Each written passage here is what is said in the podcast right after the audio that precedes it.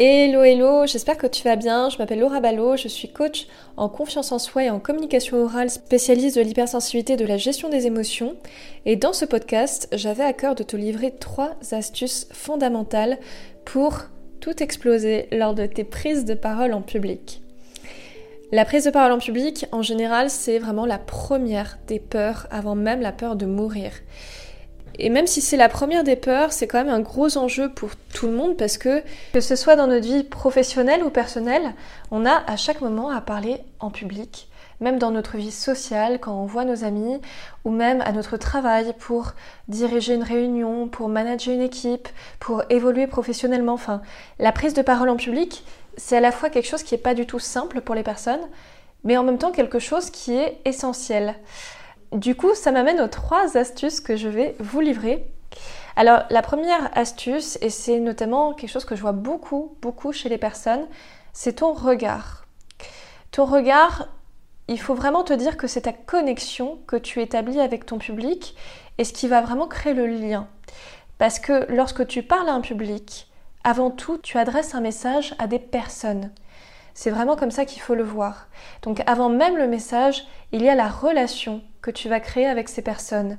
Et sans ça, ton message sera aussi beaucoup moins efficace. La principale chose pour ton regard, c'est qu'il doit être permanent. C'est-à-dire que lorsque tu vas te connecter aux personnes qui sont dans ton public, tu vas à chaque fois te connecter à une personne, puis à l'autre, puis à la troisième personne. Tu vois, tu vas tout le temps garder le regard sur ton public. L'erreur que je vois beaucoup, c'est lorsque l'on réfléchit, parfois on peut avoir tendance à se déconnecter de notre public, ou même si on fait, je sais pas, une vidéo, ou si on fait un enregistrement, peu importe, à se déconnecter aussi de la caméra. Très souvent, on va avoir tendance à revenir dans nos pensées, à revenir vers nous, alors que précisément, c'est de garder toujours ce lien qu'on a avec notre public. Donc garder cette connexion. Ça pour moi c'est vraiment la première clé fondamentale, c'est de t'entraîner même lorsque tu réfléchis à réfléchir avec ton public et non pas à revenir vers toi et à baisser les yeux ou à monter les yeux au plafond parce que ça typiquement ça va pas du tout t'aider. La deuxième chose, c'est tu sais ce que les Américains appellent le hook. Le hook, c'est l'accroche. C'est comment tu vas vraiment venir accrocher ton public au début de ton intervention.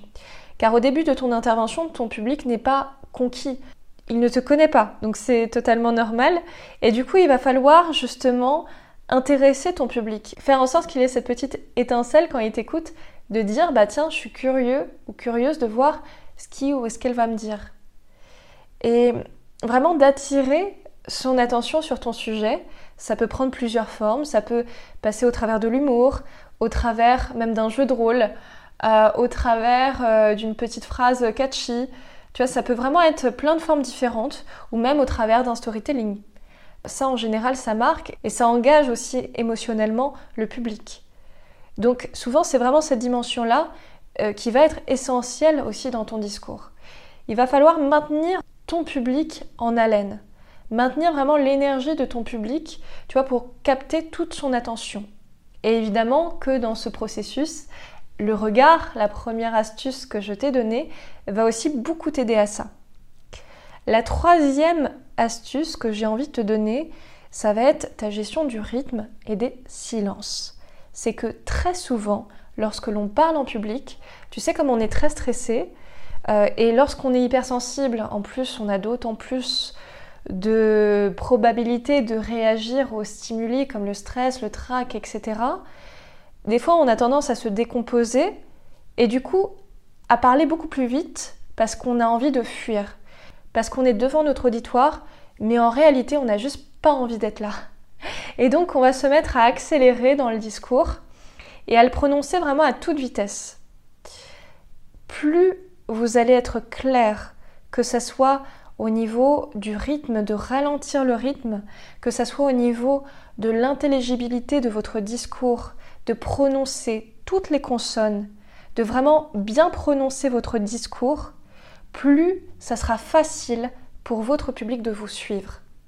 Si je vous dis par exemple, oui aujourd'hui je sais pas trop ce que j'ai fait, j'étais machin truc, là je ne prononce rien, c'est un peu de la bouillabaisse.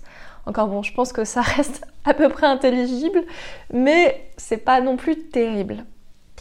Maintenant, si je vous dis aujourd'hui, je ne sais pas exactement ce que j'ai fait, j'ai été chez le médecin par exemple, là dans ce deuxième exemple, je prononce chacune des syllabes, chacune des consonnes de manière vraiment intelligible. Et je vais dire une chose, même pour moi personnellement, ça a été vraiment un gros travail aussi de prononcer vraiment toutes les consonnes, toutes les syllabes, parce que moi j'ai tendance naturellement à accélérer le débit et à faire en sorte que ça soit pas du tout justement intelligible. Et dans les podcasts, par exemple, moi ça m'a beaucoup aidé à ça parce que tu es obligé via la voix de ralentir ton discours. Donc c'est vraiment ces trois clés que je t'incite à faire et tu verras que ton discours va fortement s'améliorer.